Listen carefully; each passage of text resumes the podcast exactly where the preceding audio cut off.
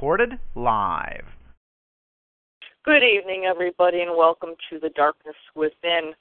Tonight, I bring to you author S.J. Wells, the author of Haunted. Not only is she an author, but she is also a paranormal investigator. And I have with me tonight as co host Heather McIntyre. Welcome, ladies. Oh, good How- evening, Judy. Good evening, S.J. Hello. I so, here. S.J., um, I was lead- reading a little bit that I mean, this basically your experiences with in the paranormal world went back to when you were very very young. Do you want to tell tell us something about that? Well, um, let me kind of give you a little base of you know my family was very religious, and you know it went from me having double pneumonia, having a near death experience, coming back and then all of a sudden being able to communicate with spirits, which I didn't even realize what they were at first. Um, but I couldn't tell anybody because of my family being so religious. They would have thought I was communicating with demons or something. I don't know. Right. Um, and so, I mean, they were Southern Baptist. We were Southern Baptist at the time, and and there's a lot of Southern Baptists. I'm sure you guys know the religious, you know, aspects of it. You know, where they're very uh what is it, fire and brimstone, you know, kind of yes, thing. Yes, I lived in the Bible Belt in South Carolina, so yes, yeah, I'm very aware of. I mean, my family. Don't get me wrong, my family are very loving and loving, good people, but they wouldn't have understood, you know. And, right. Yeah, and I didn't tell anybody until I was well into my late teens, you know, before anybody even knew what was going on. I was pretty good at hiding it. Mm. How long did you have to hide it? How old were you when you had your your near death experience? I was five. Wow. So for ten ten something years, uh-huh. you you saw these these spirits and you had to hide it from your whole family. Absolutely. Yeah. Mm. What was that like for you? Well, um, very scary. uh, yeah. Very frightening because most of the most of the spirits that came to communicate with me were were good people. You know, they um didn't give me any uh reason to be frightened of them in other words, but um there were a few that, you know, the whole I'm sure you guys have heard of the guy in the man in black, you know, kind of thing, the shadowy yep. guy that yep. stands there with a hat on and a long trench coat and doesn't say anything to you. Well, yeah, he came to visit me too, and um, you know, I, my first experience was it kind of like opened the gateway. It's kind of like uh, you when you know you go to a racetrack and the horses are in that gate, you know, and all of a sudden the gates open and the horses come burst, you know, bursting out of the gate. Well, it was kind of like that after after my after my first experience. I mean, it was like they were all standing in line waiting for me to help them, and I had no clue of what I was doing who I could even talk to. I mean, you can imagine. I mean, five years old. That's you know, you you don't even hardly know your own name, let alone you know how to do anything else. So.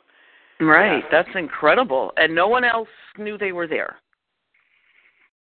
You know, as time went by, about when I was about seven, um, we moved into this farmhouse, and I ran into a very evil, abusive well in life the guy was very abusive to his family um and he was um, i i don't know culminating into something dark really dark and he would pull me out of my bed and scratch me and and i mean scare me at every turn you know and i mean it was just all the time i mean but i kept it to myself because and because there was another spirit there which was his daughter he mur- that he had murdered and I I focused on her and you know tried to keep him at bay, so to speak, and yeah, it was it was not a very fun experience. Matter of fact, one of the books that I hope to write in the in the near future is about that that experience because there was so much that happened to me in that one. Um, I guess you could almost call it like a, it was a learning ground for me. Um, that farm that we lived on because mm-hmm. of the dark side of it and the good side of it, you know. So and that and that one particular place is where my my sister actually had um, an experience there too, but nobody talked about it, and I sure wasn't going to bring it up, you know. And I think everybody had their own experiences, but weren't talking about it because mm-hmm. from the same fears that I had, you know, about them throwing me in some rubber room someplace and and calling it good, you know. Well, right, but now hmm. that's the thing though, SJ, is that uh people you you mention the paranormal and they all think you're nuts or you're possessed or you know something like that. I mean, I've I've actually gotten thrown out of a church and they told me I worship the devil because of I do paranormal investigation. Yeah. I mean, by no means do I worship the devil. In no, No. means by any way, shape, or form Right. would I Right. ever do that. You know. Well, and you know, I had a from the time I don't know, probably from the time I was ten until I was twelve, um, I lost all my grandparents, and because we moved we, we moved out here to Washington when I was in second grade, and then my grandparents, uh, you know, lived back in Illinois, and uh, my mother's parents came out to visit us a couple times, but it it was really strange because when my grandpa was there the second time um there's like a separation when someone's when you can see someone is going to pass away there's like a separation of their their soul is starting to leave their body Mhm.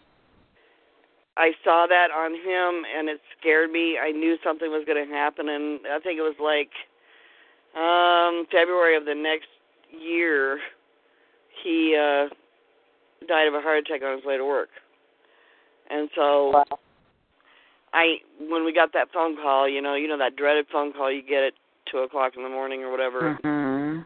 Somebody's calling to let you know that someone in your family's been has, has died, and uh so I knew before you know they even that phone call came. So that it was not you know it was not the best experience when I was real young, but as I got older, I really got into it. I was actually doing paranormal investigations in my teens, you know, by myself, and I was going different places, and uh, you know, a a spirit would just be there by chance, and and I would, you know, try and communicate. I had this one little girl. um I went to a thrift store, and the lady had collected a bunch. The lady on the shop um had collected a bunch of dolls, and so this little girl was attached to this one doll, and so she actually I I didn't see her at first, but then when I bought the doll because I really liked the doll, um, I bought the doll and I put it in the car and I'm driving down the road and and uh, I don't know I was probably about 15 or 16. No, I was 16 because I was driving by myself. So um, I'm, I was driving down the road and all of a sudden I look in my rearview mirror. You know how you do when you're driving, you know and I see this little girl sitting in my back seat. And I Oh pulled, my. I pulled off the road and I'm going, "What are you doing here?" she just, you know, she just kind of communicated to me that that was her doll, and I said, "Okay." So I did a little Yui, um, you know, like you go to the over, you go to the overpass and you turn around and you go back to the, the direction you just came from. Mhm. And I'm, I drove right back to the thrift store and I took the doll and I said, "I'm sorry, there is something about this doll that that is not going to work for me," you know. And the lady said, "It's a little girl, isn't it?" I said, "You knew?" I, I said, "You knew?" I said, "She said, yeah." She said, "I wasn't really going to sell the doll." She said because, you know, I knew the little girl was haunting my shop now. You know, she, but she said, you know, when you got you make money, you have to make money. You know, it's a thrift store, and so Mhm. I just left the doll there, and what she did was she ended up putting it in. A, I I went back to visit this woman several times, and to communicate with the little girl to try and get her to move on. You know, and um the lady had put the doll in a case, you know, like with a little crucifix and all that stuff. And I said, you know, the doll's not possessed. I said it's the little girl's just attached to it. And she said, oh, I know. She said, it just it, it's a great conversation piece, was what she said. Mm. So she was, you know, she was, you know, using the doll that for people to, you know, come in and see the haunted the little girl, you know, the the haunted thrift shop. You know, it was kind of crazy. Uh, and did you ever cross Emma over? Could you ever help her move yeah, on? Yeah, I I actually crossed several spirits over. Um, mostly children because to me they're the ones that really don't need to be stuck here and so i just talked to them um i did have i i'm kind i'm going to kind of bounce back and forth and i apologize for that but i had did have an experience we lived in a place in uh, illinois in mount olive and um i don't remember I don't remember how old I was. It's in my book, but my brain's not working very well today. Um, but anyway, so uh, a little boy showed up, uh, a spirit, and for a week he kept coming back every single day after school. You know, he was like he just knew I was home. I'd come home from school and there he'd be. You know, and so I basically finally got him talked into going on, um, and his mother met him.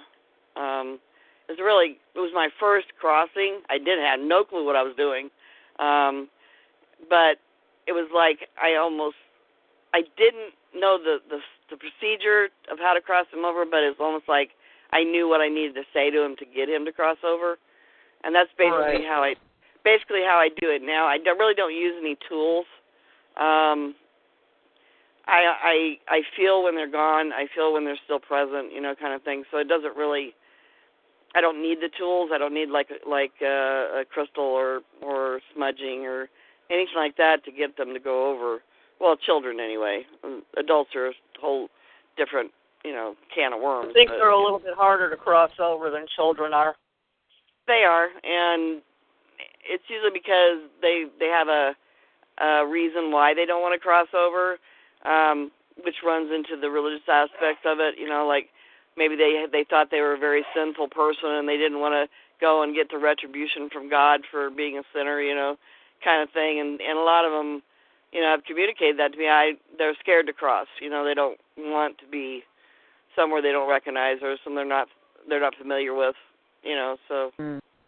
What yeah. do you say to a person who believes they were so sinful the, that they don't want to face retribution? Well, I just usually remind them that they have family, you know, that are probably waiting for them, you know, and I uh I just kind of bring the whole thing of home, you know, being comfortable with family, um you know what I mean, making it feel warm and fuzzy, you know, mm-hmm. so so that they, you know, they can they can just move on and not feel like they're going to be, you know, in purgatory or whatever, you know. Um, I am one that I really don't believe in hell. Uh, I do believe that hell, we live hell right here on earth, and um, I do believe that there are dark spirits and that there are demons. But demons, um, in my opinion, are very rare. Uh, mm-hmm. A lot of people seem to think they're all over the place, but I I don't know, in in the probably what let's see, I'm 57 now, so uh, in the 50, let's say 50 years that I've been doing this, I have never run across a demon yet. That might be a very lucky thing. Yeah, um, well, see, it's like it's like I've done, you know, over Russ and I, my husband and I, we've done officially paranormal investigating for 34, plus, uh, excuse me, 35 plus years, and I've only ran into a couple uh dark spirits that really kind of gave me the creeps and I really didn't want to be around it. Um but other than that uh nothing that I would honestly say I would consider to be a demon. Now I have gone into places that have made me feel very very uncomfortable um and I just left. I I don't if I run into something like that I just don't deal with it um because why put yourself in that situation when you can feel the energy shifts you know uh, i just don't i just don't put myself in a situation where i feel like i'm going to be attacked or possessed or you know whatever Right, which is you know, very wise. Judy would completely agree with you there. We often say, "Nope, I don't know demons. I don't know how to deal with demons. I don't want to deal with demons." I've, That's somebody that else's. I have come across them because I have come across them in a cemetery. Um, Hmm. I I even have some pictures of them that were taken, and uh, no, it was not the the breath. It was not smoke. It was not anything like that. It was definitely there is definite form to them. I mean, I call one a pig man. I call the other one a three headed monster. You know, there's very very specific forms to these uh creatures that I got in this uh cemetery and as soon as I stepped out of the car, I had gotten bitten and pinched and everything else. And I'm like, okay, I'm good with that. You guys go ahead in the cemetery. I'm not going in there. yeah, I've been I've been in those situations myself. I I don't like um putting myself into situations where I feel uncomfortable because that means that they know what I can do Mhm. and I don't want to ruin the the the positive side of what I do with something dark and malicious, you know. So I Sure. also investigated a, a, a house in um, Connecticut that actually has a very uh, mean, nasty, angry reverend that is still continues to stay in that house. He refuses to leave. I mean, the things he's done, I, I he knows where he's going, and he just won't go anywhere. He stays right there in the closet. I don't know. yeah. Have you ever come across that, SJ? I mean, I found, you know, when I'm investigating, I find many, many spirits that hide in the closets. You know, and I, I always wondered why is that? Why would they hide in the closet? Well, you know, the only thing I can ever, I have ever been able to come up with that because they've never answered my question because I ask them, why are you hiding in a closet or an attic or a basement, you know? Mhm. And they say just because they don't want to be around the living. Hmm. Um, they're afraid of us. I mean, they can see us just as well, but we can't see them, you know? I mean, I can see them sometimes. I could Not- see them. yeah, not I mean not so much now as I'm that I'm older because I've actually requested that I not see them because Mhm. I'll tell you why because when I was uh, very young uh when this all started I people would come to me in their death form um I guess to show me how they died I don't know but it was very disturbing for a 6 or 7 year old kid to see somebody Mhm. with their their head half blown off from a shotgun shell or or or their body all all ripped up from a car accident you know what i mean? And and it wasn't wasn't a pretty thing. And so i just said okay i don't know who deals with these people but please you know don't i don't want to see them anymore. I don't want to see them Mhm. anymore. And after a short i don't know maybe a year or two that stopped and i was able more to sen uh feel the sensation of them than than see them. You know, every once in a while I'll see them now, but I mean, I don't really want to, especially when they come around the corner and you don't expect it. That's kind of like ah, you know, you, you're. Ah. It's not the fear factor; it's the it's the shock and awe thing. You know, where you. Yeah, you need an early warning system. Yeah, exactly. You Maybe know want what to have you a do? You GPS take one of those. I had purchased a motion uh, detector Mhm. that sends off an alarm, and believe me, it works. It works. It's loud as hell, but it works. Right. You know, and and I I took that in that location in Windsor, and uh yeah, it worked quite well in there. You Right. know, Yeah. but it, it it it makes you jump like a hundred feet in the air when you hear it go off. yeah, because you're going. Okay, I know nobody else is here. Oh, great. Well, it goes off when you're least expecting it. You know, when you're Yeah. sitting there watching the thing, wanting it to go off, it doesn't go off. It goes off like the minute you maybe turn your back, walk out of the room, the thing will go off. It'll scare Absolutely. the Jesus out of you. there Yeah. you go. Well, the watch My pot never boils.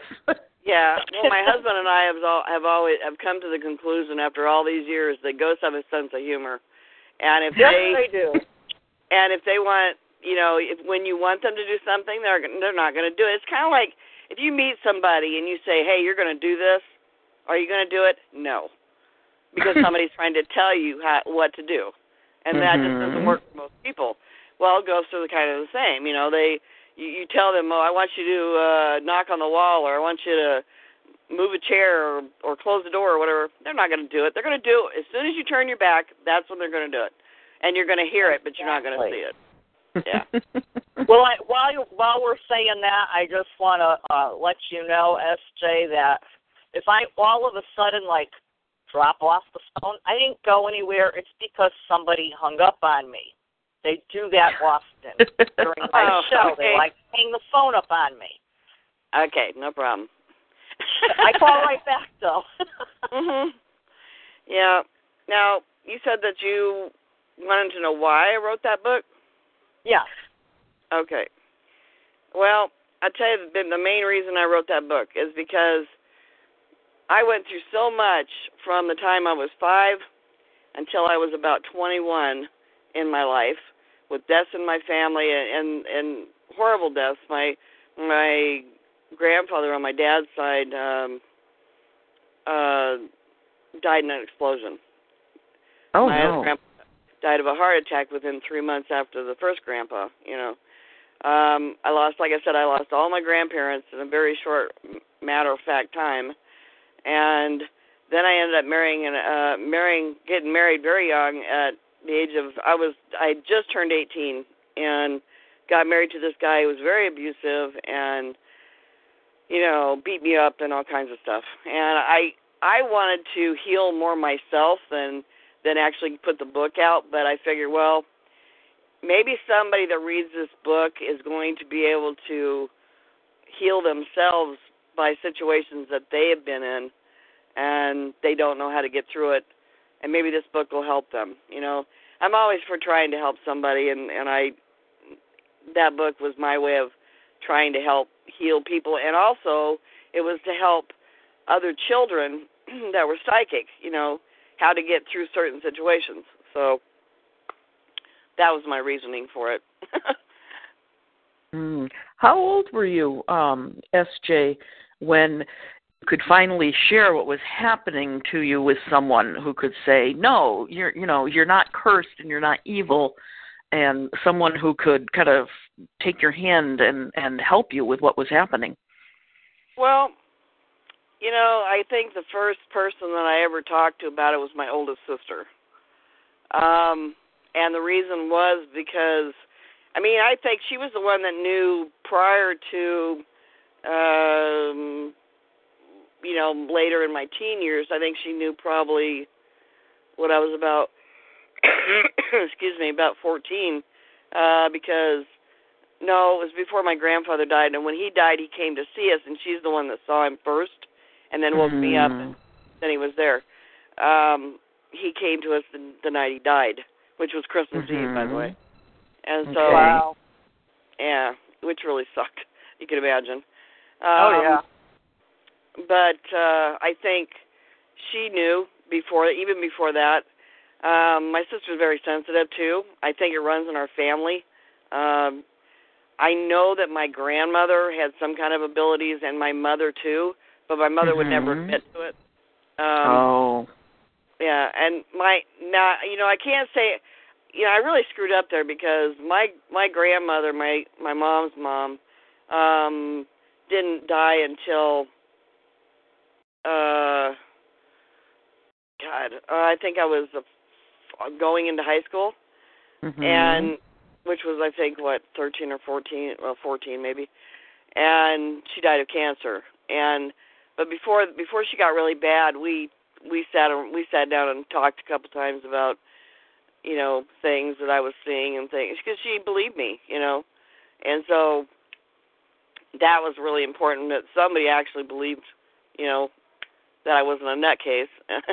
you know, of course, my, my my my grandmother was not very religious or anything, so I picked her to talk to her about it because I knew that she wouldn't judge me because of you know the religious factor of it.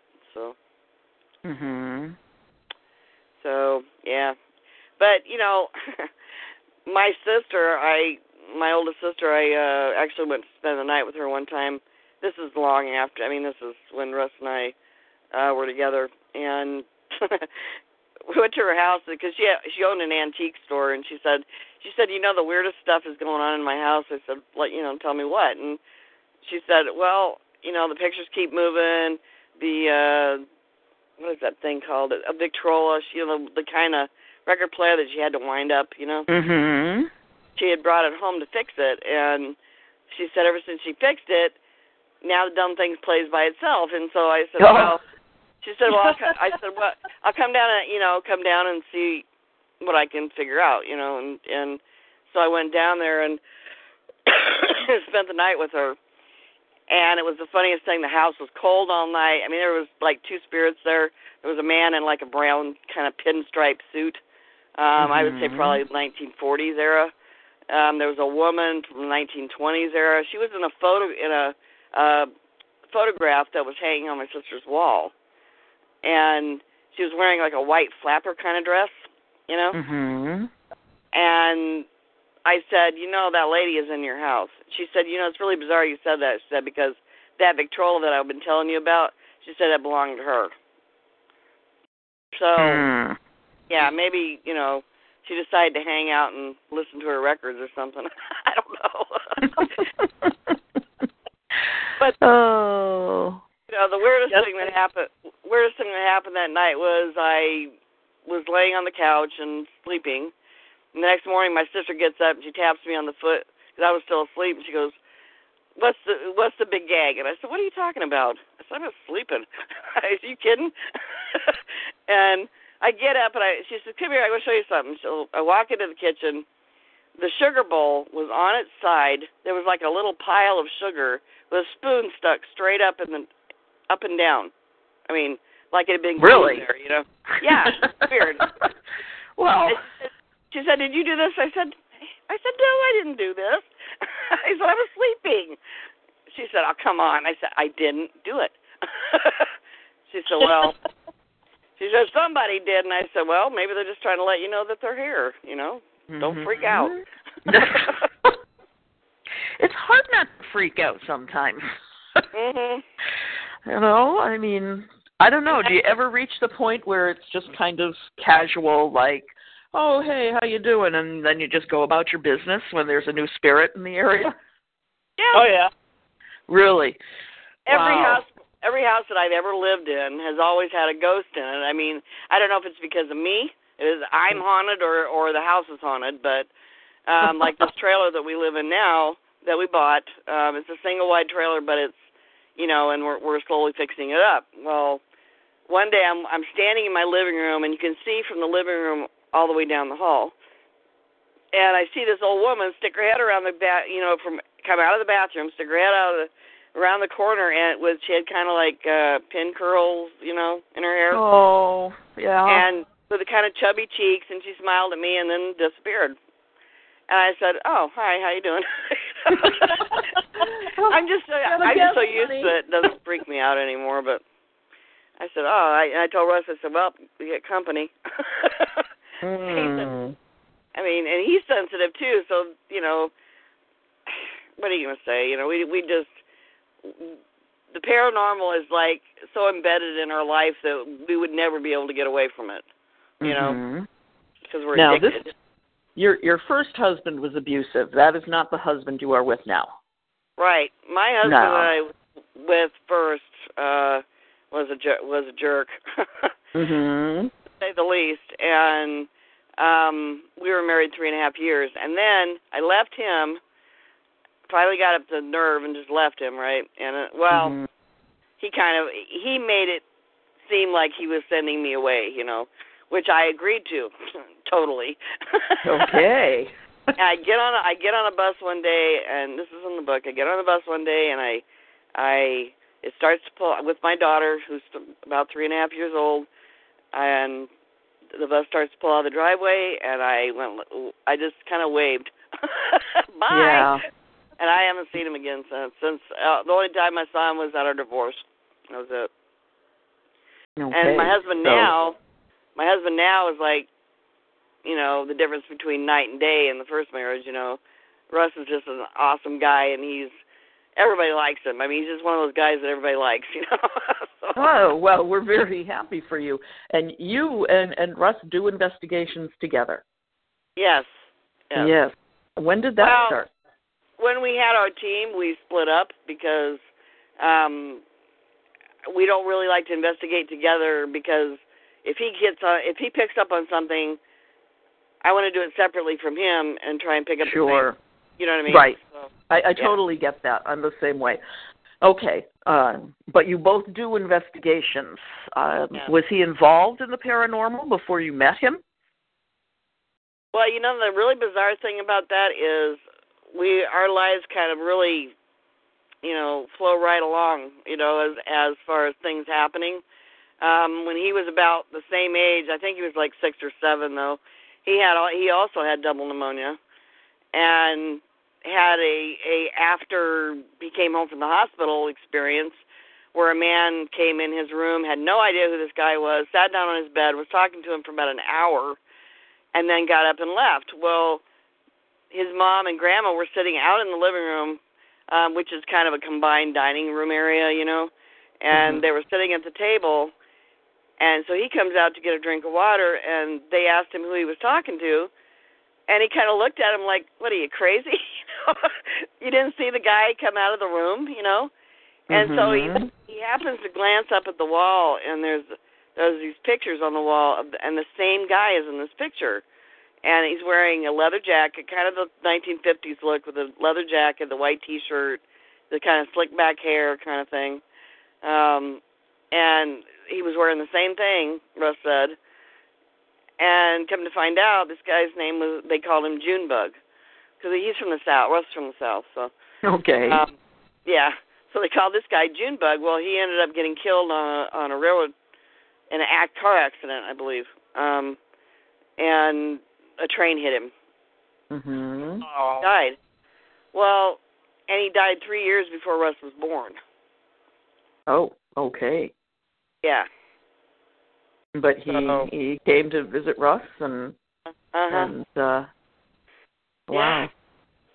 Now, um, SJ, I read your book and I, I absolutely I was moved by your description of your near death experience and um the woman, maybe your spirit guide who who came to you at that time to soothe you. Could you could you share that with our listening audience because that that just gives me goosebumps. Yeah. Um well, like I said, I had double pneumonia. They put me in the hospital. My the doctor I kind of, you know, how you kind of hear things a little bit, but you're not sure exactly what people are saying. It's kind of a mumble. But I could hear him talking to my my parents, and I don't remember if I see. I wrote this book a year ago, so once I write a book, it's like out of my head. so, Oh no. But anyway, but anyway, um, so basically, I kind of heard them talking about that it was going to be like a fifty-fifty chance whether I made it to the night because my lungs were so, I mean, ill. You know, they they were very Mhm. sick, and and so I'm laying there, and all of a sudden I I couldn't breathe. You know, it was like I felt like some was sitting on my chest, like an elephant was sitting on my chest. You know, and so I kind of tried to sit up. I couldn't sit up. Um, and I was under an oxygen tent.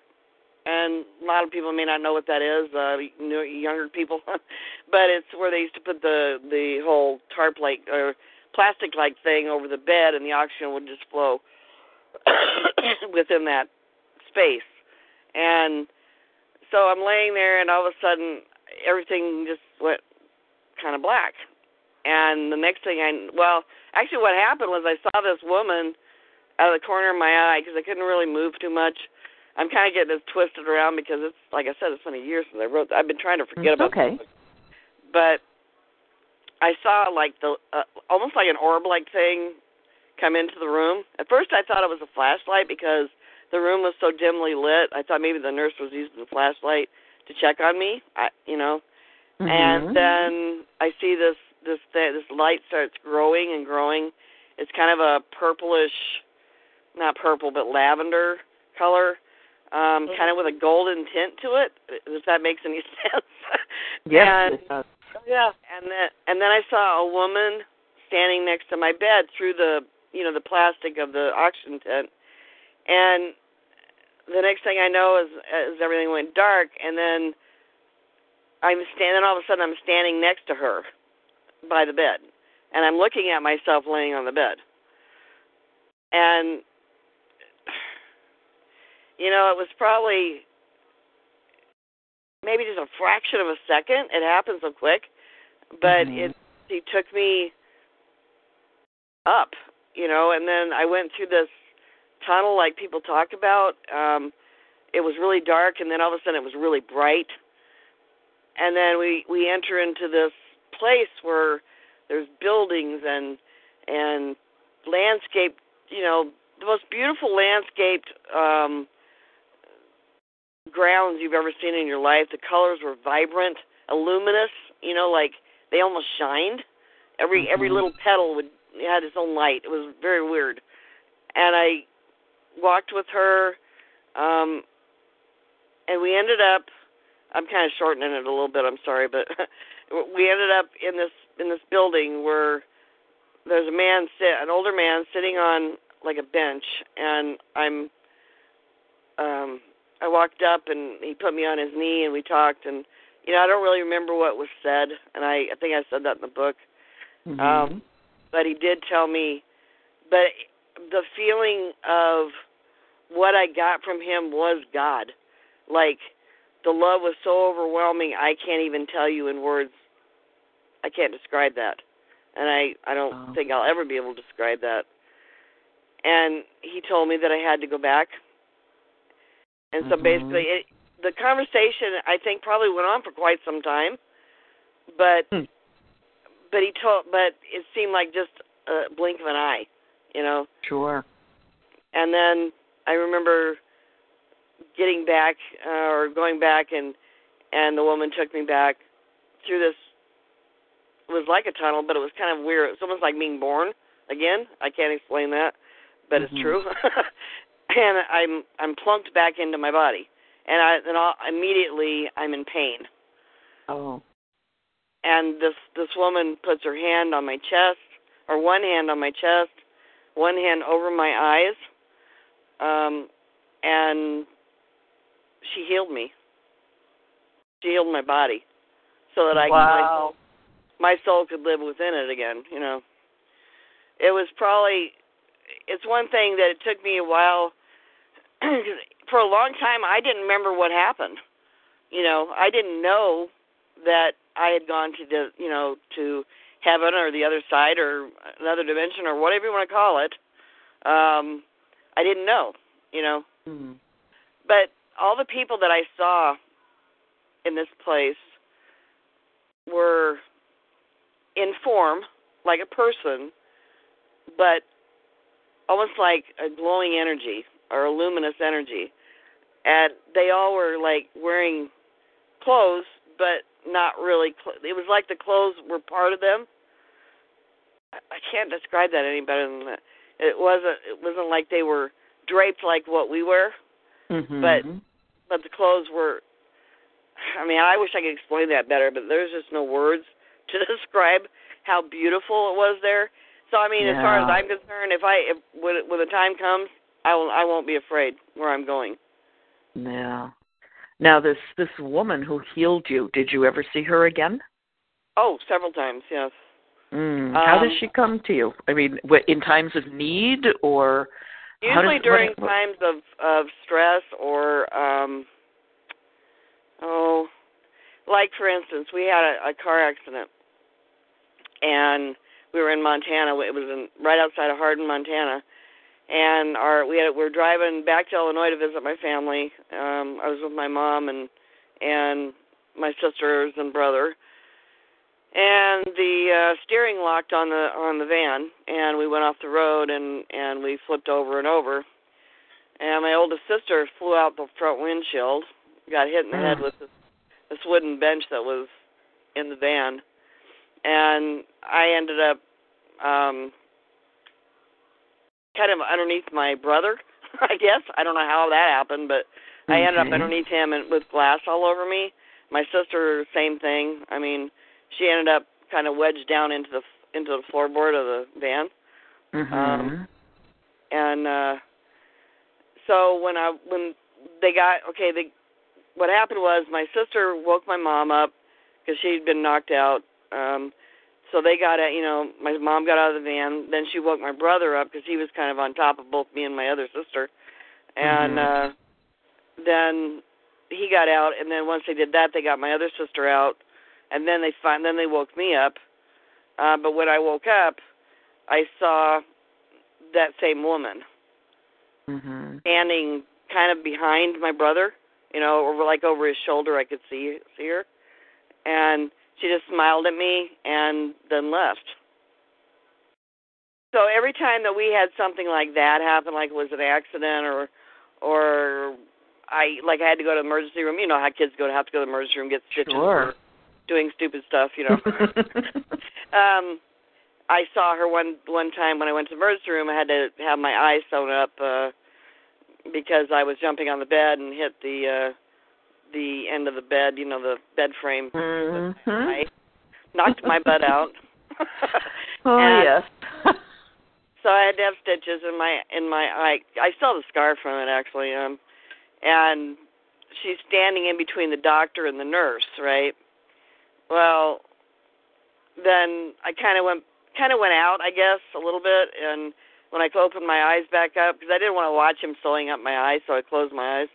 And when I woke back up, there she was, and she smiled at me again and just kind of left. You know, it's like she just she's always there to watch over me, you know, and protect me. Mhm. Because I've been in many situations where I should have probably died, and I didn't. And she's been there for you, so she Yeah, she always, almost yeah. sounds like a guardian angel. Yeah, yeah, I, I was I thinking think she is. that. Yeah. Well, you know what? When I w- when uh when I was younger, I, for some reason the name Helen came to me or Ellen, Mhm. and that's what I called her. You know, because I knew who I was talking to when I wanted um when I was wanting something, you know, or wanting to know something. And I said, "Oh, so Helen, you know, da da da da or whatever." And then as I got older, once okay, once Russ and I were together, this is this didn't happen not too long ago. Matter of fact, uh, it was probably oh maybe fifteen, twenty, fi- about fifteen years ago, I guess now. Um, I had a dream of the same woman, and she came to me in this dream. Um, actually, I end I was standing on a street corner, and a, a young man came up, walked up to me, and said and asked me my name, and I said, you know, he said, well, you come with me because you know there's somebody needs to see you. So I walked with him down the sidewalk, and I, I walk into this building, and in this in this room it was like a warehouse kind of room, really huge. Mhm. Sitting in the middle of this room was this woman, and she was sitting on like the chaise lounge kind of couch, Okay. and she was wearing this golden uh, gown, I guess. Mhm. And I asked her, I said, "So are you? Am I calling you by the right name? You know, I, there were certain things I wanted to know." And she said, "No." She said, "My name is actually Istani." She was uh, not Native American Indian, but India. You know, from India. okay. She had long dark hair, you know, and the whole thing. And so she said, um, you wanted to know in your mind, you wanted to know what if the afterlife is real, you know. And she said, obviously you should know that since of all the experiences that we've been through together. Ah. And I said, well- you a little, huh? yeah, a little bit, yeah. And I said, "Well, yes, I do, but it's something I need to know for sure." So she Mhm. said, "Okay." I said, "So are ghosts real?" And she said, "You mean okay, right behind her was this big picture window. It was blacked out, okay? The only it was like like looking at a TV that's turned off, a flat screen Okay. TV that's turned off. Um I can describe it now since we have flat screen TVs. But anyway, um it was it looked like that kind of like a window but you know blacked out and i and she said you mean like this and she kind of pointed at the window and all these faces showed up in the window thousands of Wow. faces and i said yeah i guess that answers my question and then i woke up wow. yeah I had a uh dream one night, and I was telling Heather about it. I had gone to sleep, and all of a sudden, I ended up in this big, beautiful church building. Everything was glowing bright and white. The trim was gold. I mean, everybody was beautiful. The music was beautiful. And Mhm. this lady came up to me and she put her arm around me and she smiled. Yeah. And she was just like like you said, all the love was there and everything and this didn't happen too long ago. This happened like what, about a month and a half ago, I think. And Mhm. uh she's like leading me out the door and I'm like, I don't want to go. She says you have to go back and I'm like, I don't want to go back. I want Yeah. to stay here. You know? I didn't Yeah. want to come back. So, I mean, I don't know what happened if I might have died that night, but the next day I woke up I was sick. For some Actually, I- reason. Yeah, actually, I think what happened to you is you probably just did a astral travel kind of thing. Your spirit went back home. Well, I've Yeah. astral projected before and I never went anywhere such as beautiful as that. Mhm. Well, it's nice Oh, to tell know me it's about it. waiting I- for you, though, isn't it?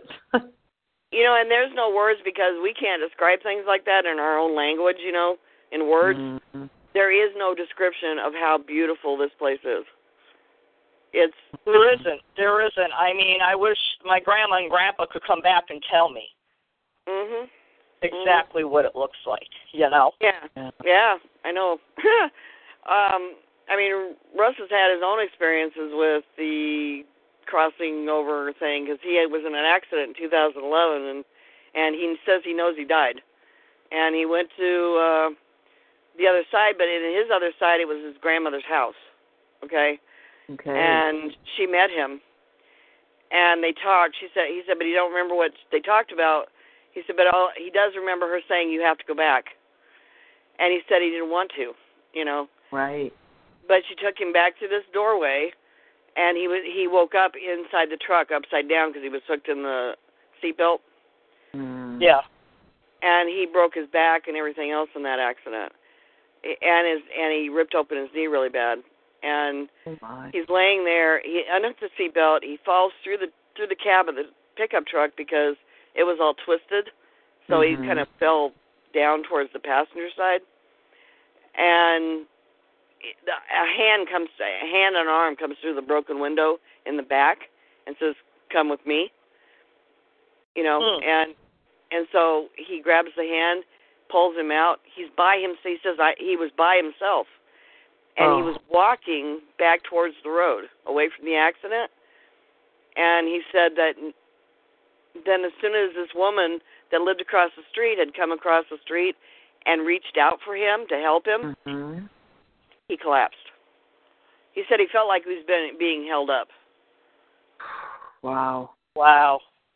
yeah Wow. i mean a lot of I mean, we've been through some weird stuff in, in our lives thousands of investigations um over uh, over across the country you know because we lived in a lot of states um Mhm. Right. we're, we're we're a little nomadic i guess you might say we love to travel and uh so we've lived in a lot of places investigated a lot of places um had numerous bizarre encounters with ghosts Mhm. and you know um how can you not be so pa- how can you not be passionate about something that has been part of your life all your life Yes.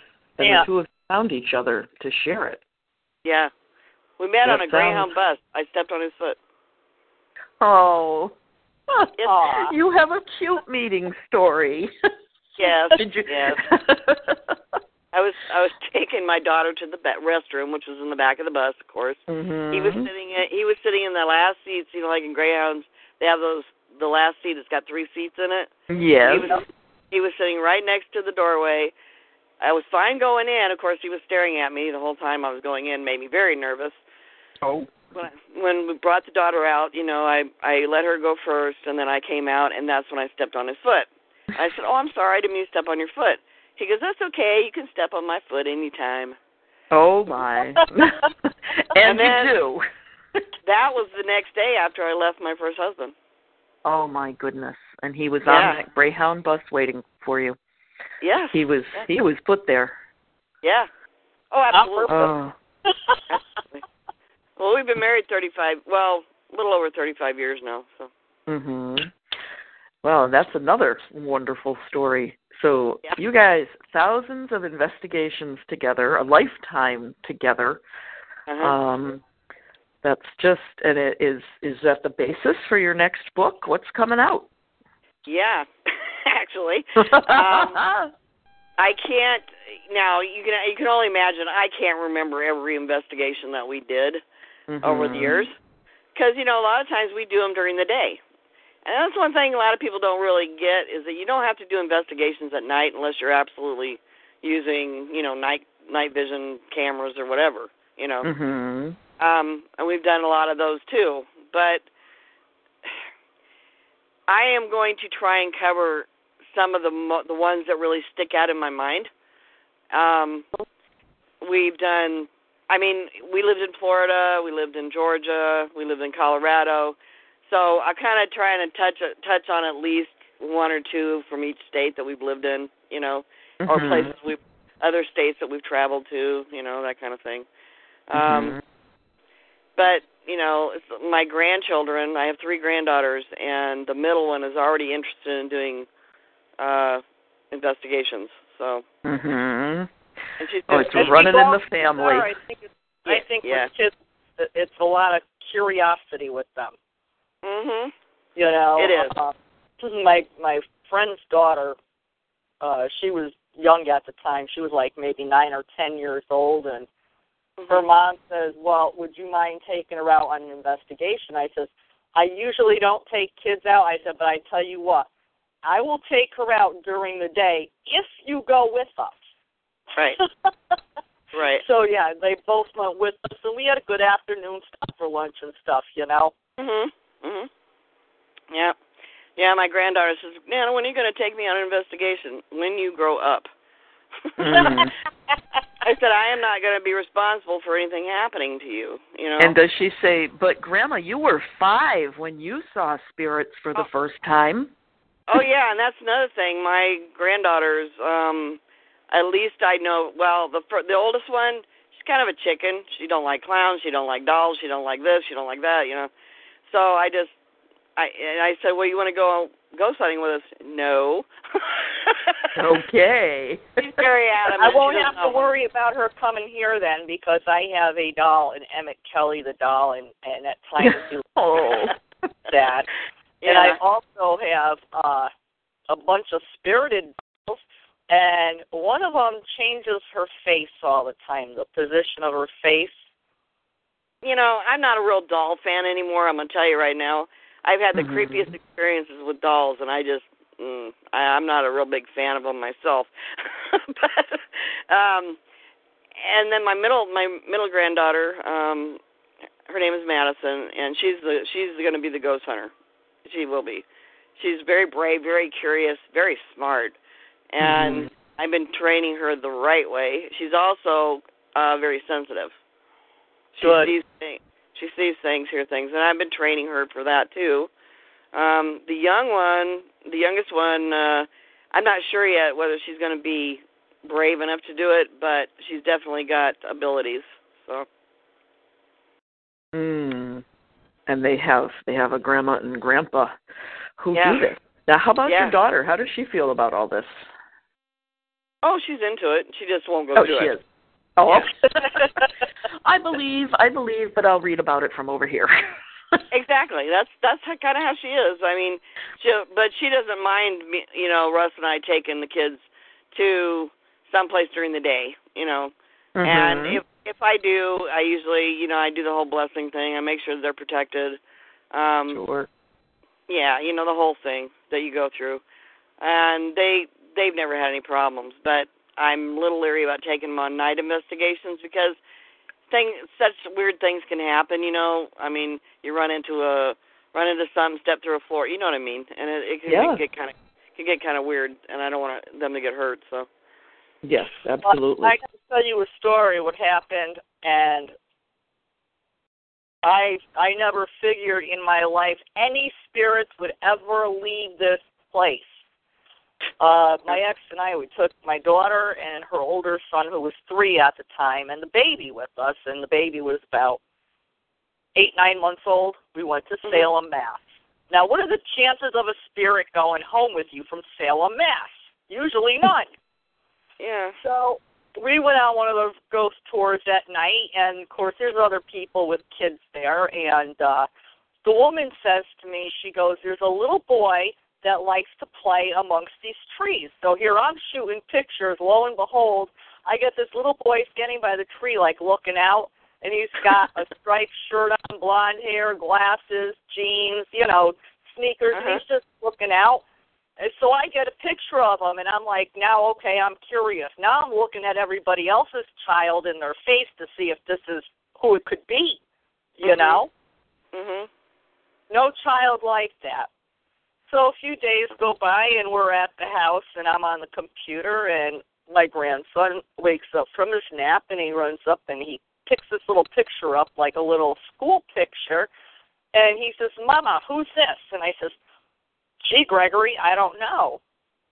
So I'm looking at the picture, and I went in and I said to my ex, I said, honey, I says, do you know who this little boy is? You know, maybe he went to school with your kids. He says, I've never seen him before in my life. Huh. Now, I take the school picture and take the little boy's picture, and I send it out for evaluation. Okay. Same little boy. The little Uh-huh. boy lived in Lowell, Mass. His real name is Taj Narbo- Narbone. Well, we Oh, wow. called him Joey. He doesn't like his name Taj. Never did. He disappeared at the age of 10 years old after an argument with his stepfather, who is now in a mental institution. Uh huh. So Joey has been with me now for 10 years. Yeah, that's a long time. He passed I passed him over and then we picked up another little girl, Sarah, from our Bristol house Mhm. and I passed her over with the understanding that they could come back and visit, which they really Right. haven't, which is good because I have nothing missing. Watch, because I said that tonight. My keys are son of a missing. yeah. Yeah. you know, but it's like, who figured? And usually, you know, I I say a prayer of protection entering the cemetery and leaving the cemetery and telling everybody they have to stay there because there's no room at my inn. Mhm. You know, and I never figured, well, spirits in Salem, they're just not going to follow you home. I got I, I I got a story for you guys. Okay, good. This was just recent now because Russ and I, um, Russ and I run Haunted Quest USA um, dash haunted reviews. We go out Right. and we we travel around. We find haunted places and we kind of review them a little bit, you know, for their haunted activity. Um, if it's a motel, you know, maybe talk a little bit about whether there was a good motel, you know, that kind of thing. Well, Mhm. we've been uh, recently. We came back from. um We went on a trip to Montana and Idaho because I have family in Idaho, so we stopped in at, uh you know, along the way. And but in Montana, we went to a ghost town. It's called Virginia City, just like the one in Nevada uh, that Ghost Adventures went to and stuff. But a lot better, actually. I think um, it's not as touristy. um, but uh, we went up to Boot Hill, where there are five uh road agents or is what they call them but they're actually you know robbers you know and they would hold up uh, stages and things like that and murder people. So they got hung all together in in this building in Virginia City and they were all buried up on what they called Boot Hill. And um Russ was walking along we were talking about the headstones and stuff and he read off this name on this uh headstone it was called and the guy's name was Boone Helm and it was like the third headstone in or something like that. And he said you know everything was fine you know and then it, as we went to the other cemetery for the town um he said he started feeling kind of weird you know. And so didn't think much of it you know because his back you know bothers him a lot because still since the accident.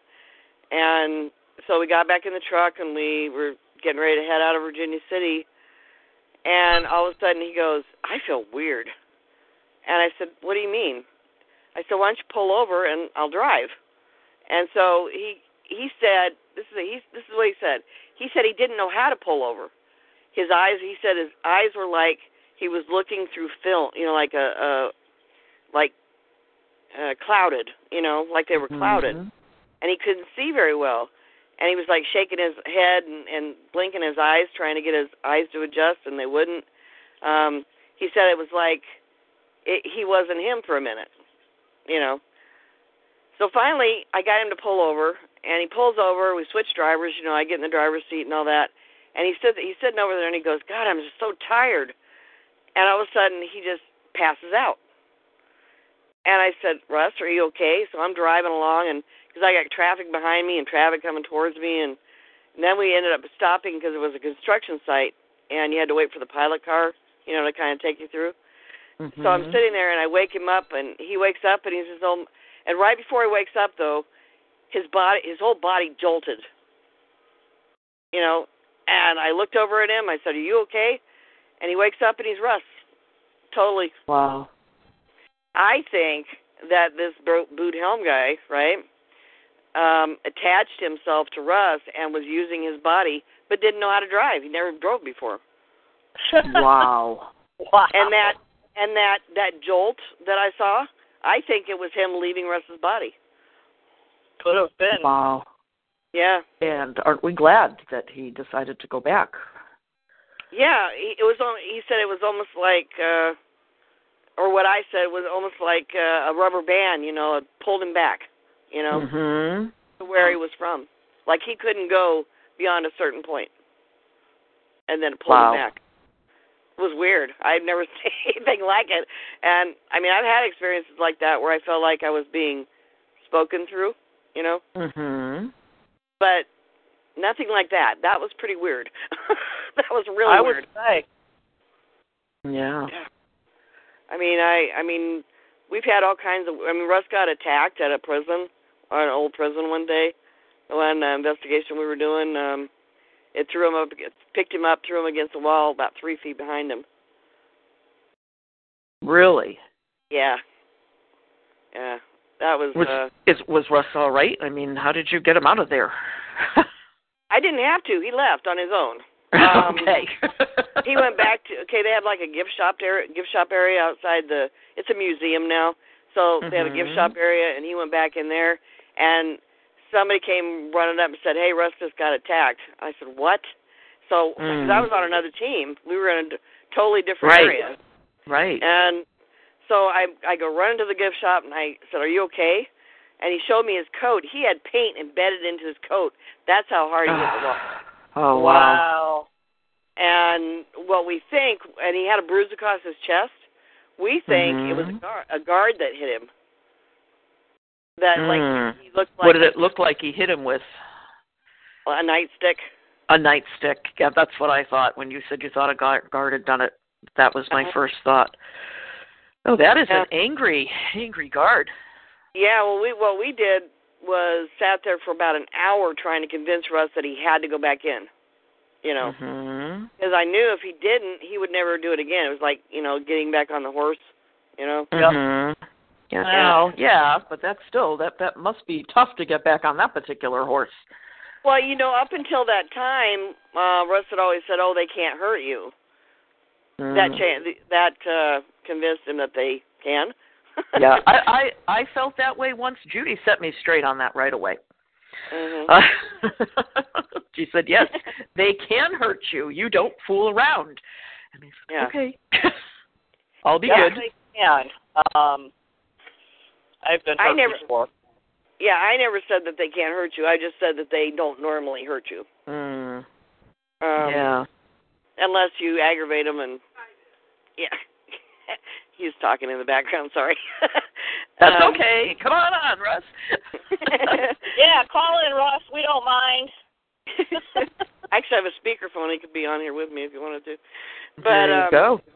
we got another radio show to do after this one. So, um, actually, uh, Russ and I run our own radio show too. It's uh, it's a new one. We just started it. We've had actually three in the past, but you know Mhm. things would come up and we'd have to stop for a while, and so I just changed the name. You know, Well, this one is called the Area 58 Cafe, and That's a we have blog it. talk. I can't listen. Huh? That's blog Oh. talk. I can't listen. The only way I can listen is if I call in. She's been banned from Blog Talk due to issues that were before my time. Yeah, I can Uh, yeah. Um, so anyway, um, the reason the reason I changed to that was because 58 is when Russell and I were born, 1958, and I thought it was kind of funny, you know, Area 51, you, you know what I mean? yeah, Area 58. there we go. Yeah, yeah, but uh, we call it the cafe because we talk about all kinds of things. Just like on a menu, you know, there's all kinds of stuff you can order. Well, on Sunday nights we have multi-topic night, which we'll talk about. That and our saying is where the talk is real and no topic is taboo. You know, Ah. so we'll talk about just about anything. And if you don't like hearing swear words, don't listen to the show. Anyway, Ah, you are you are not uh, rated PG, huh? Oh. um, and so you know we got that one on. We do that one on Sunday nights, and on Wednesday nights we do. It's a paranormal night. And last night we talked about what is a, a real paranormal investigator, and we went through a list of things that Russ. I mean we've. I mean, we've been around a long time doing this, and I just think that I have a right to say what, you know, how, say you know how people are acting today is a bunch of crap, you know. Mm-hmm. Hmm I agree with you. Yeah, and so that's kind of what we covered last night. My main um really sticky point about what goes on right now is when because we've had to we've had to clean up a lot of people's messes because of this where they'll go Oh. in they'll do the investigation and then the clients will never see them again. You know. Exactly. Really? Exactly. Yeah. That's Um, not right. Heather, And that's so- what happened in the other Heather's house. Uh she had a group come in there and I there was plenty of activity in, in this house I lived in, SJ in Windsor. Um Uh-huh. I don't know what the hell was in that house, but all I know is I didn't like it. The girl uh was actually obsessed with the thing or I, I she was like on the verge of being possessed. I expected her head to spin around at any given time. Yeah. Any given time. There was Mhm. just so much darkness within that house. I mean, it it was unreal. Um she got involved with the state for her baby and when the worker was there we heard this big smash like a chandelier falling out of a ceiling. Of course there were none in this house. So we're wondering where the heck this shattered glass is coming from. You know, the shattering sound of glass. Right. And all of us took off running because the baby was in the bedroom in his playpen watching TV. And immediately we all tried getting up the small hallway for the baby, yeah. you know, and there was nothing there. He was just laughing and grinning and smiling, no broken glass anywhere. And, you know, it was like, wow. I mean, the worker even heard it, Yeah. Hmm. you know. But, um, That freaked her out a little bit, didn't it? yeah, she was like, mean. oh my God, I hope the baby's okay. but we Oh, found wow. nothing. But I mean, it's that house is that house is evil. Yeah. I mean, That I, I've. I've been in houses that make you want that are what I can what I put out as being toxic because Mhm. animals die animals die in them. You know, people get sick. Um, you know, then their lives fall apart. Everything just seems to crumble underneath them. It's like the house just consumes them, you know. Mhm. and that Well, that, that's what that house that I investigated in Windsor, Connecticut, not the one that I was living in, but the the other one with the Reverend in it. I was literally consumed by that house. I had to have it. It was foreclosed on. It was up for sale. I wanted it. yeah. I had to have it. Uh-huh. You know, and uh thank God they didn't accept my offer for the house. Because I didn't offer them what they what they wanted, nowhere near what they wanted, because I knew what was there. It was drawing you in. Yeah, Yeah. And then I found that it was empty again. And when I was living in Windsor, I found it because it's right around the corner. It's empty again. People couldn't live in there. It's under foreclosure again. Now it's in a the houses around there go for somewhere around four hundred thousand dollars. This house is up for sale for fifty thousand dollars because nobody could live in it. Yeah, see, that would give me a little woo woo on the back of my neck and say I don't want it. no, you but know. see, here I went again. Here I went again. I had to drive by it. I had to get out of the car and go look in the windows. I had to take pictures of it, you know, and it's like I want this house. What do I do? I call John Zaffis to see if he could help me get this house because I want to turn it into a haunted bed and breakfast. Well, yeah. That would be You know? creepy.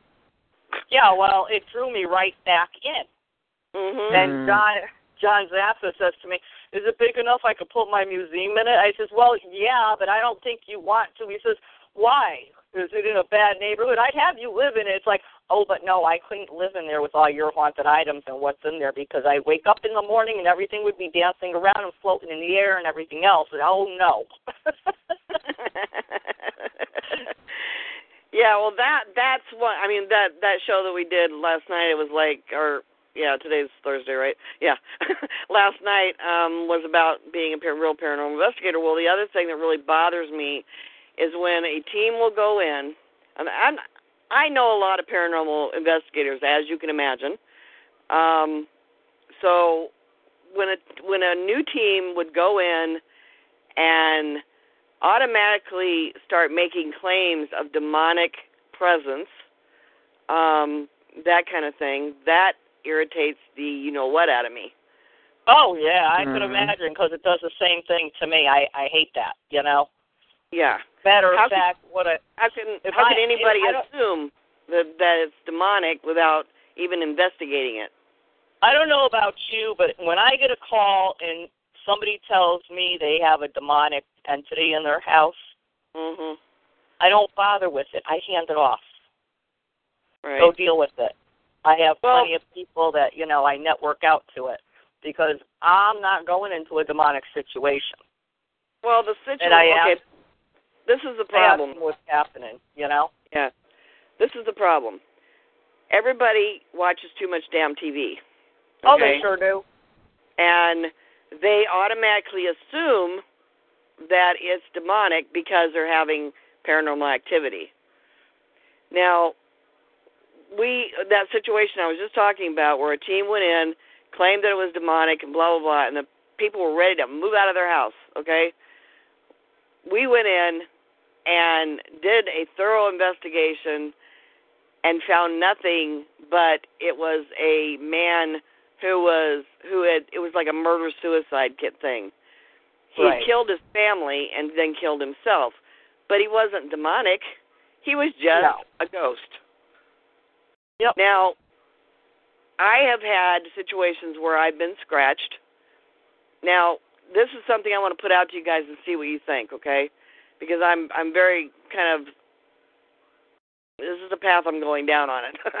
um, okay, if you look at your hand, okay, you have three fingers that sticks up, right? Yep. Your, your three middle fingers, your pinky Yep. and your thumb is, you know, down below. Mhm. Well, when you get scratched, how many scratches do normally do people claim demons have? Three. Three. Okay, what if? And this is just a what if for your listeners to to chew on. what if it's just a regular ghost and they're trying to get your attention? I don't think that a regular ghost would actually really scratch you. Yeah, they do. Trust Well, me. see, I, I've I've been scratched by other things other than a regular ghost, so you know Yeah, but I'm saying don't. I don't want people to automatically assume that, That is is right, right. a demon. But then then again, it's it's a lot of these TV shows. You know, I mean, these new Yeah. teams out there today. Well, this is what Ghost Adventurer says, and this is what um what uh TAPS says, and this is what this one says, and it's like, really? So that's when my eyes start rolling back in my head, and I'm thinking, oh my god. I know. I mean, Yeah. I recently had uh Brian Cano on not too Mhm. long ago, and I kind of busted him with that damn axe and the rectory thing, you know. Mhm. the haunted the haunted axe handle. Yeah. Yeah, you know, I've been like I said, and your listeners know now, I've been doing this since I was really young and basically I mean, I didn't really do investigations until I was in my teens, but it's still a very long time and I have experienced probably every kind of experience except for demonic um influence. You know, I've never Mhm. d- uh, experienced anything like that. Thank God, you know. But um, I have um I have known for a very long time that dark entities can be just as aggressive, just as uh, uh, um, what's the word, uh, destructive, you know, Mhm. for people's lives, um, as demons can. So, That You know. reverend caused a divorce in that family. Um, the guy was working so hard in that house, and there's this one little dining room where I'm assuming that's where the slaves used to eat was in that little dining area, and there was a fireplace in it, and there was a crack above the wall. Well, the more he fixed the crack, the bigger the crack got. right. you know um he he tried to push me and you know these older houses when you go up the stairs how steep they are and at the top of the stairs the railing was like in the shape of an L and the smaller part he tried to push me over that smaller part had he had he pushed me over I would have broke my neck Mhm. he pushed the he had choked me. He pushed the real estate lady. Um she had a buyer for the house and upon their last walkthrough of the house she heard her name being called. She turned around to look up the stairs and she got pushed down the stairs and she got a broken collarbone out of it and had a heart attack. Wow. and now she's no longer a real estate lady you know so yes, angry spirits i believe can hurt you just as well as demonic ones can in Yes. that sense yes.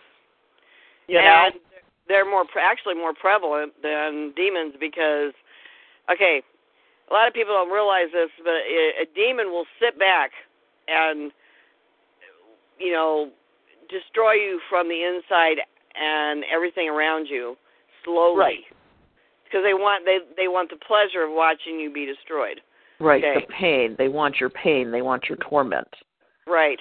Now, a dark spirit will be immediate.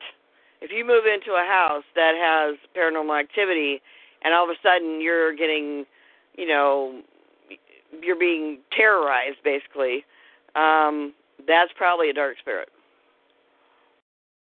Hmm, interesting. That- Yeah, because the thing is, is that dark spirits want to destroy you just like, or they want to take over you just like a demon can, and they can. But the thing about dark spirits is you can eject them just like easier than you can a demon. yep Yeah. oh, interesting. Mhm. Interesting. Yeah, we've, as you can imagine, we've we've been through several different types of investigations. Actually, you know, we kind of like doing UFOs and stuff too. We've gotten into that. Oh, recently. then we have a, a listener who is fascinated with UFOs. Tell me what kind of investigations you've been doing with UFOs. Well, not so much investigations as as that Russ and I have had weird experiences. Okay. with, with weird. Okay. we were we had gone down to Oregon and we were driving back on Highway 101, which is the coast road.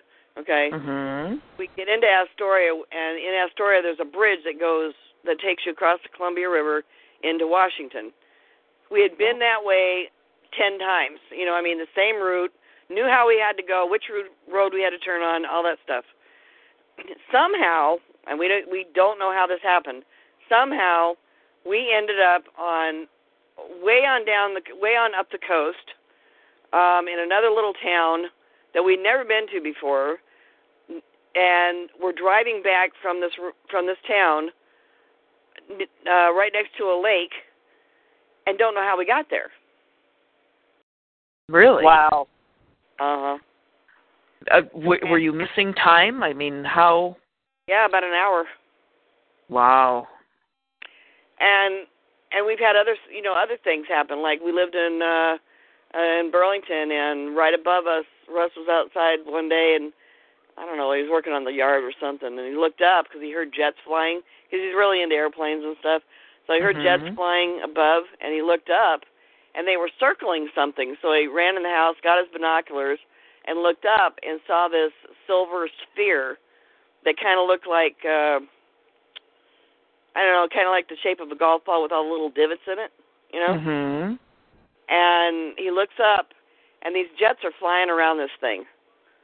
Well, all of a sudden, it just hauled butt, and the jets took off and went back to the base. Really? Yeah, and it was right above our right above our house. Now, that's that's weird.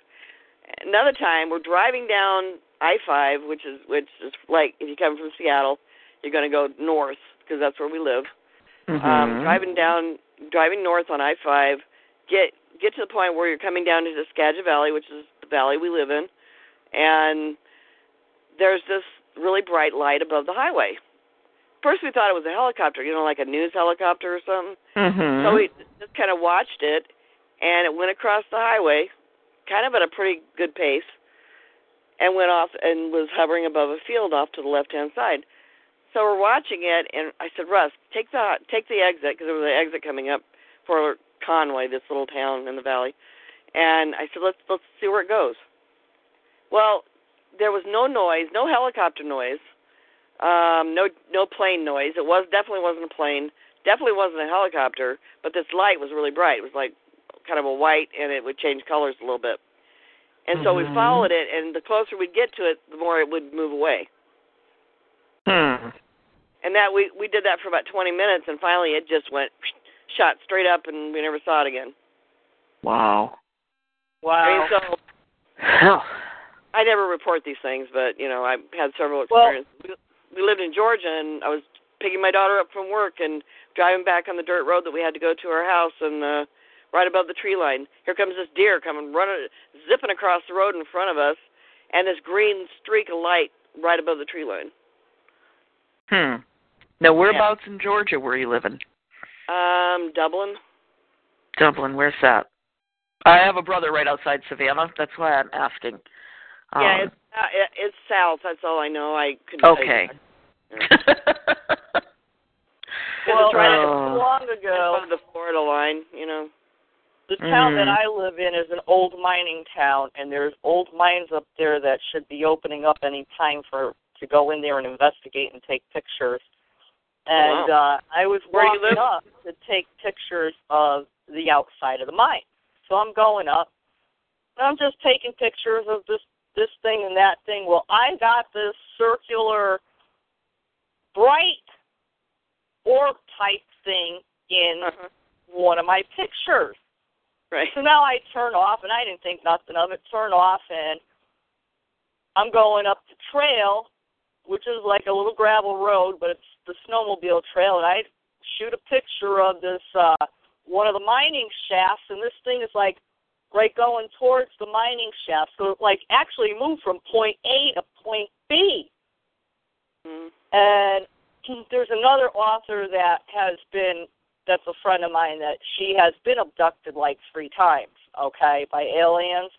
Uh-huh. And she writes blogs on this and come to find out the same type orb shaped thing was in New York City. right. The Seen in next day. Brooklyn. Yeah, the next day.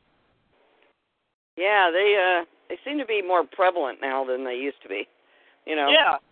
You hear more about them. I think maybe just more people are talking about them now. So, Yep.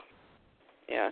Well, you like to do hotels and do reviews and stuff. Um, if you ever get up to Massachusetts, go to the Colonial Inn in Concord, Massachusetts, Mhm. and rent out room 24, which used Okay. to be uh, the old operating room back during, uh, I believe it was the Civil War or the Oh, wow. Revolutionary War, one of the wars anyway. Mhm. Um, I had gotten some great EVPs out of there I bet. from the doc. Oh yeah. yeah. You know, Yeah. he, he was like, "You awake yet?" And one of them, he was going fishing. I said, "Okay, have a good time." Wow. Well, Hmm. you know, um I actually I've been to New York one time, and that was when the I was on the Montel Williams show. Oh, okay. Um, we had sent in a uh, video that we had captured in a uh, home in Seattle. Um, of this weird vortex-like portal thing that opened up on the stairs and closed, and then it backed up and it went through the it went into the wall. It was weird. Hmm. But anyway, so I got to meet Sylvia Browne while I was there, um, and that was a cool experience. I never got. I, I wanted to go, um, you know, kind of uh, explore New York a little bit, but I didn't have the time. And that's the only time I ever. The the farthest up I've been on the East Coast is New York. So I've never been up to like Massachusetts or Connecticut or Rhode Island or anything like that. I want to. Well, we got ghosts. I'm sure you guys Plenty do. them. Yeah, we got them out here, but they're not as old as you guys is. Yeah. Well, not if they're If you ever European go to anyway. Connecticut, let me know. I'll give you places to go in Connecticut because that's where I'm originally from. Ah. Well, see, Russ is Yeah. from Florida, right? And his family lived in Pennsylvania and stuff, but we never got to go up there. I wish we would have. Went to Georgia a few times, you know, and we lived there for I don't know, it wasn't very long, probably about six months, and we did some things there. Of course, you know, you can't get away from paranormal if you're a paranormal investigator. Hmm. Um, Right? Yeah, and uh, it sounds like spirits find you. you don't have to go looking do. for investigations. Yeah, people are really jealous of me because a lot of times I'll get apparition pictures when they they don't. It's because you know. I feel like they're you know I feel like they're in the room or something, and I just take a picture. You know, and mhm. Sure. they'll show up. Sometimes they'll show up in it. You know, sometimes they won't. But it's just uh I get lucky sometimes.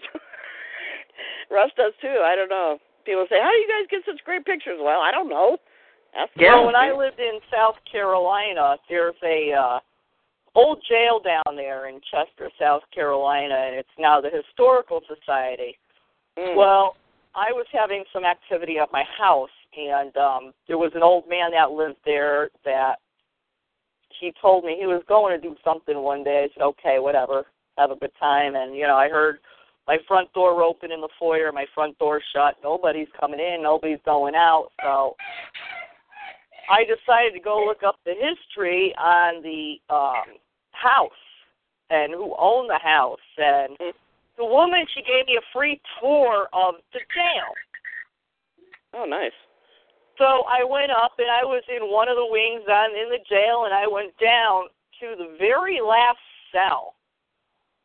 And uh I didn't go in the cell, but I looked at her, I says, I feel like something's like choking me.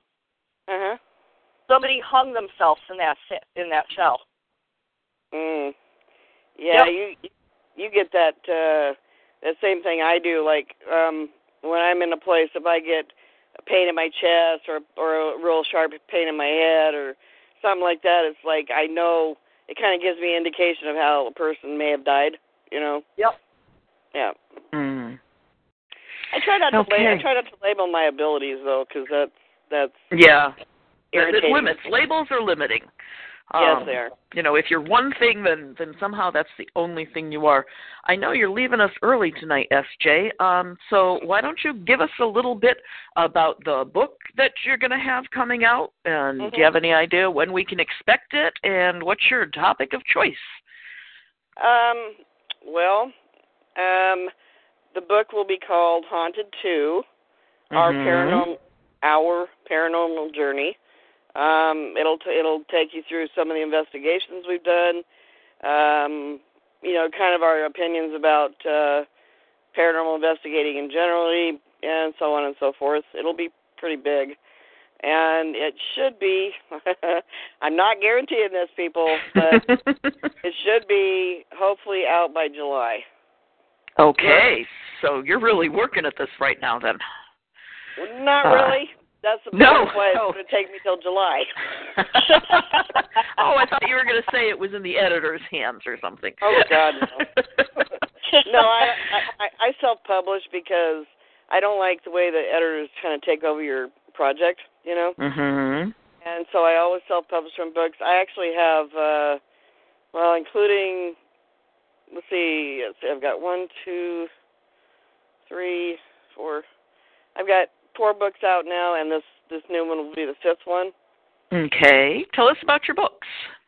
Okay. Um, my first book was written with um, a friend of mine, uh, Ghost Hunter Dan Norville. Okay. It's an anthology of eight short stories. They're fiction, um, but they're all based kind of on experiences that we've had during uh, paranormal investigations and things like that. Mhm. My second book is called The Asylum, Josiah's Pain. It's not a very long book, but it's kind of like a short story, basically. And Mhm. it's it's uh, about an 11 year old boy who gets abandoned at a uh, almshouse, or what people now call mental asylums, but um, it was Mhm. kind of a poorhouse, almshouse, mental asylum. Yeah. And it was privately owned uh, by a, a, scru- a unscrupulous woman and her cronies. And Mhm. it's it's just a really good book, and I've had a million people tell me that it needs to be made into a movie. Ooh, okay. Oh. Yeah. Um, the third book, I kind of dabbled a little bit with vampires because vampires were big a couple years ago. you know? yes, yes, very big. yeah. So I dabbled in the vampire genre, which, which was the hardest book I've ever had to write because I'm not into that stuff, you know. But Mhm. my vampires do they're different. They're not the twinkly kind that you see on Twilight. Um yep. they do blue they do bloodletting but they also have to um the only way they survive is by drinking this potion that they discovered um you, you know, a thousand years before. You know, I mean they're they're ancient Mhm. they're an ancient family of vampires, basically. Mhm. And they're called the Zangul. Their last name is called the Zangul, and there's it's just a really it's a good book. I mean, you guys, if you want to read it, it's called Dark Possession: A Vampire's Legend. Dark Possession, a Vampire's Legend. Okay, listeners, take notes. okay. And then, of course, my fifth book was Haunted, um, mhm. and that was you know about my life um, from the age of about five until 21, and then that's about when I met Russ. So then that's where it starts out and goes from there. Wow. And where can we find your books at? What? Where can we find your books at? All on Amazon. All on All right. Amazon.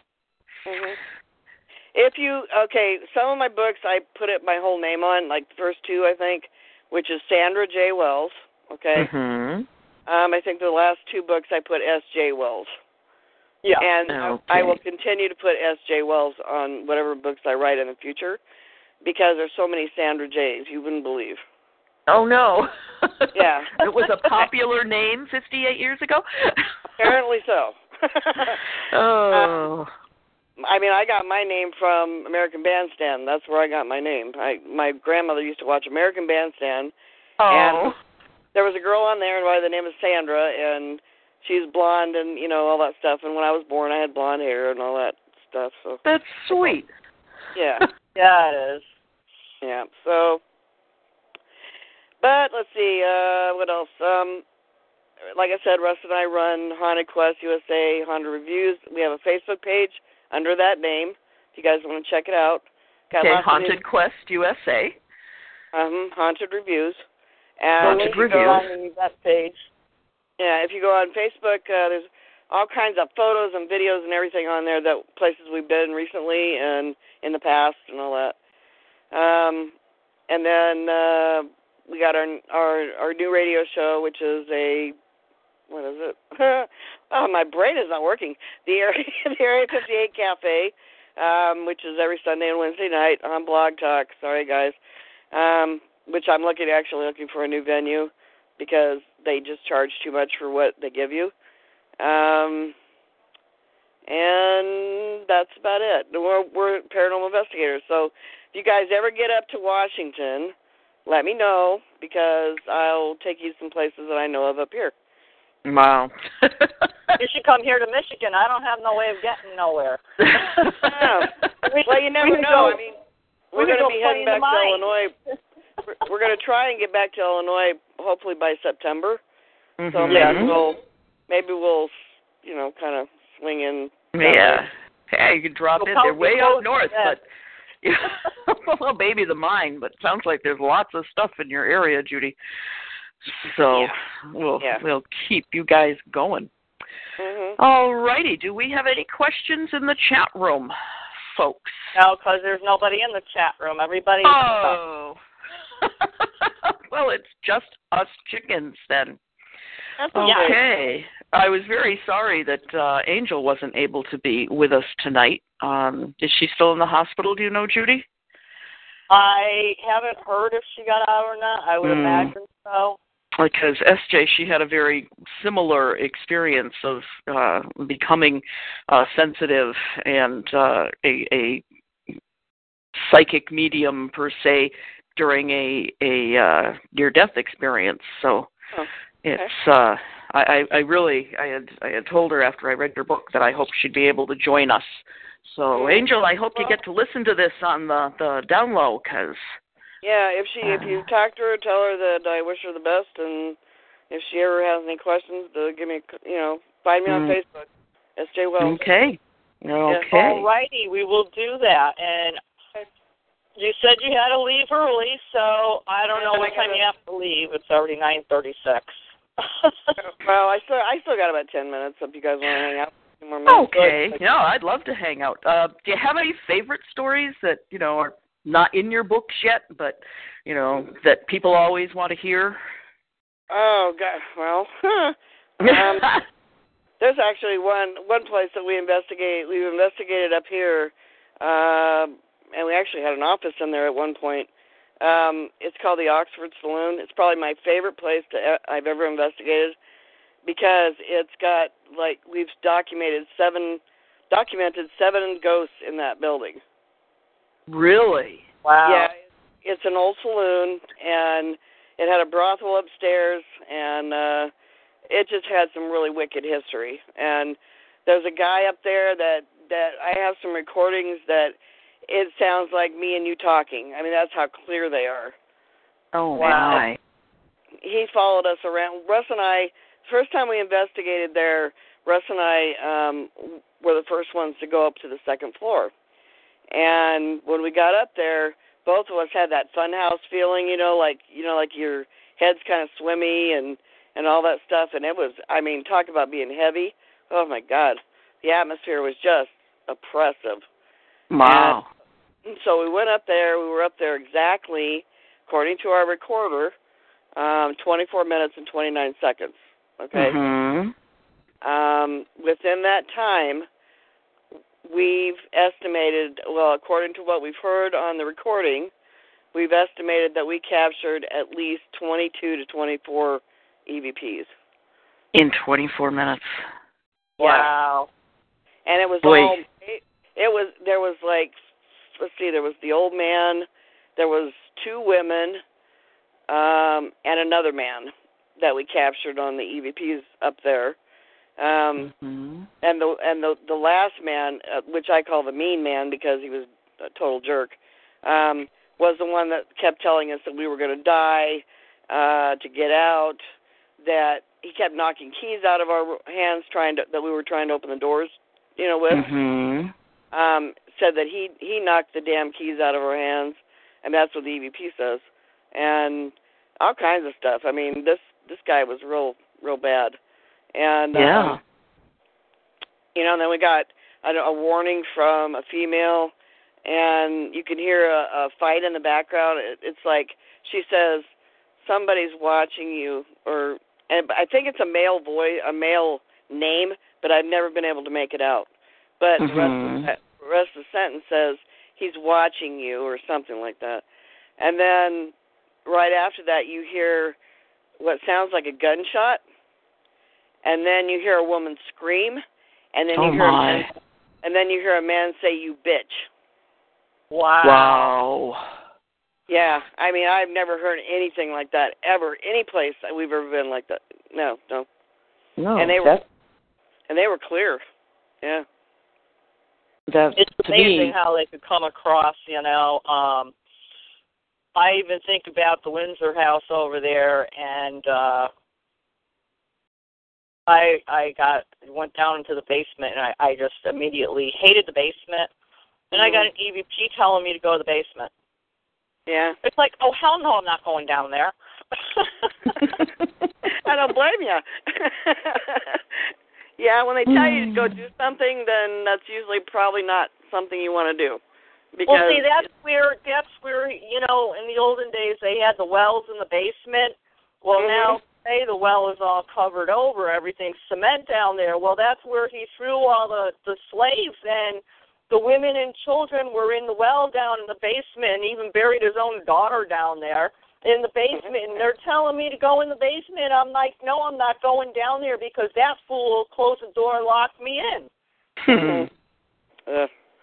Yeah, I, I I don't like those uh those under those basement wells. I've ran across that in in a few different places that we've investigated, and they're really creepy.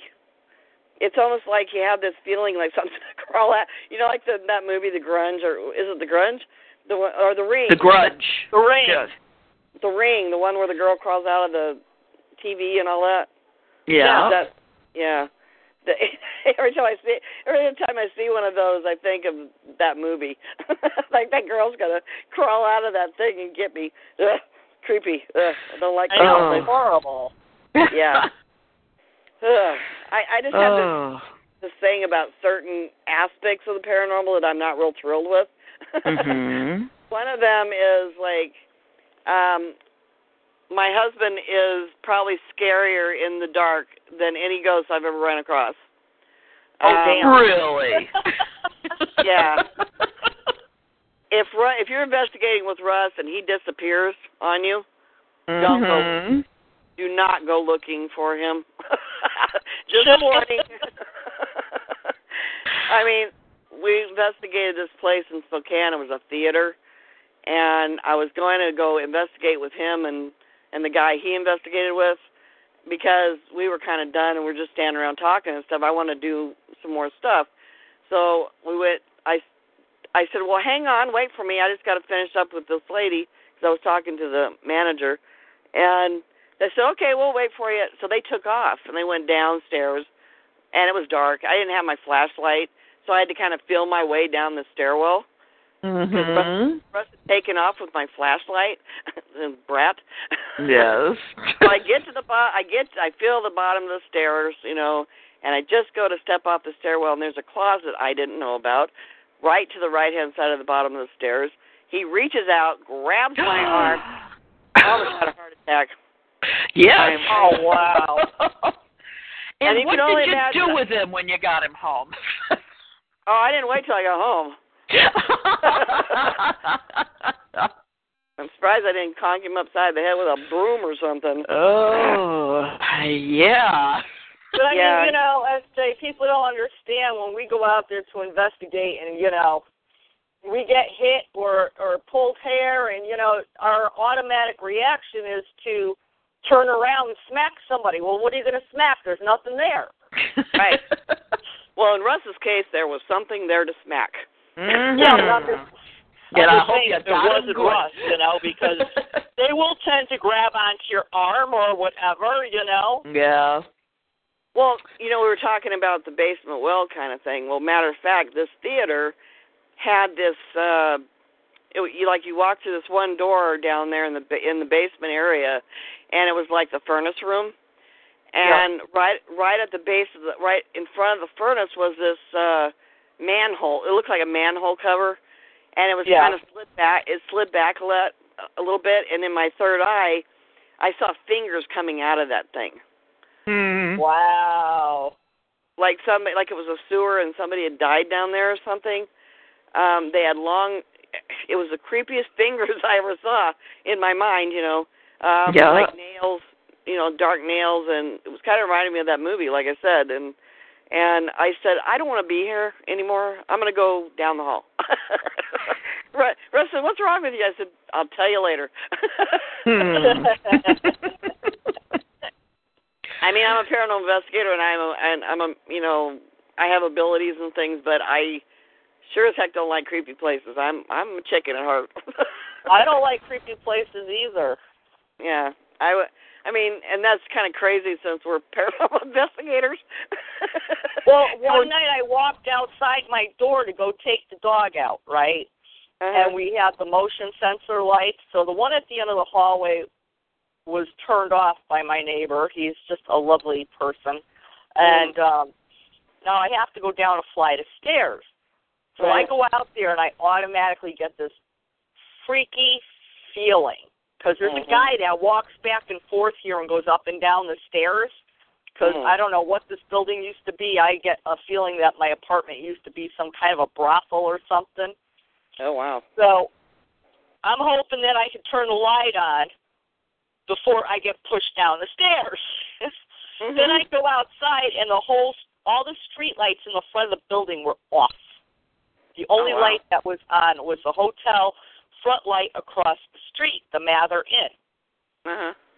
And I just felt like I was being followed by someone. And when I turned the corner to go through the little parking lot and got into the into the light out back, it disappeared. Oh wow. Yeah. Uh, I mean, it's even freaky in my own house at night. Like if I yeah. go to bed and shut off all the lights and then I have to get up in the middle of the night to go to the bathroom, it's like I'm always Oh, looking. I swear, the older I get, the more I have to get up in the middle of the night to go pee. Isn't that the truth? Yep. Yep. like that whole. Judy and I were at an auction one night, and we know the auctioneer very well. I stood up to go to the bathroom, yelled, "Where do you think you're going? Sit down!" And I said, "Uh-uh, and splatter like a girl." And uh, Yeah. oh, I swear. And I, have, oh. I have to be careful how much I drink before I go to bed. yes, yes. Age does have its uh, ins and outs, doesn't it? yes, yes, it it does. does. That whole menopause thing just is not cool. No, it's not at all. One minute you're Oh. next minute you're want to jump in a freezer. Hmm. Nope, nope, nope. This is a GP rated family show, but I got to tell you, I've never had better sex since that happened. So, I, Oh, hey, yeah. you guys can complain all you want. I'm enjoying this. Uh, yeah, until the end when things kind of dry up and.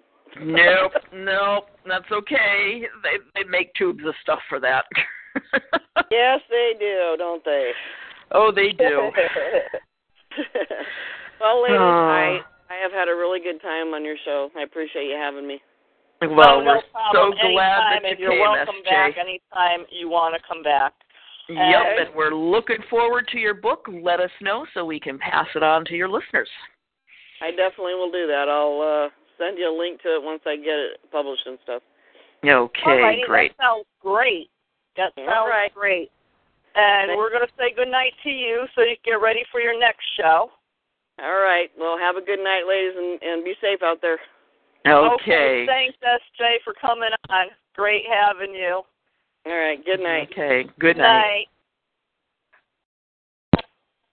And Heather, uh, Sunday night we have Scott Hamilton from uh, Ansonia, Connecticut, and Family Farm. Okay.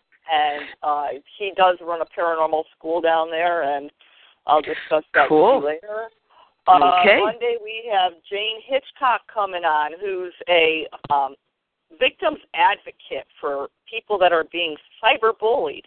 We're going to Mm. talk And that's such a problem today.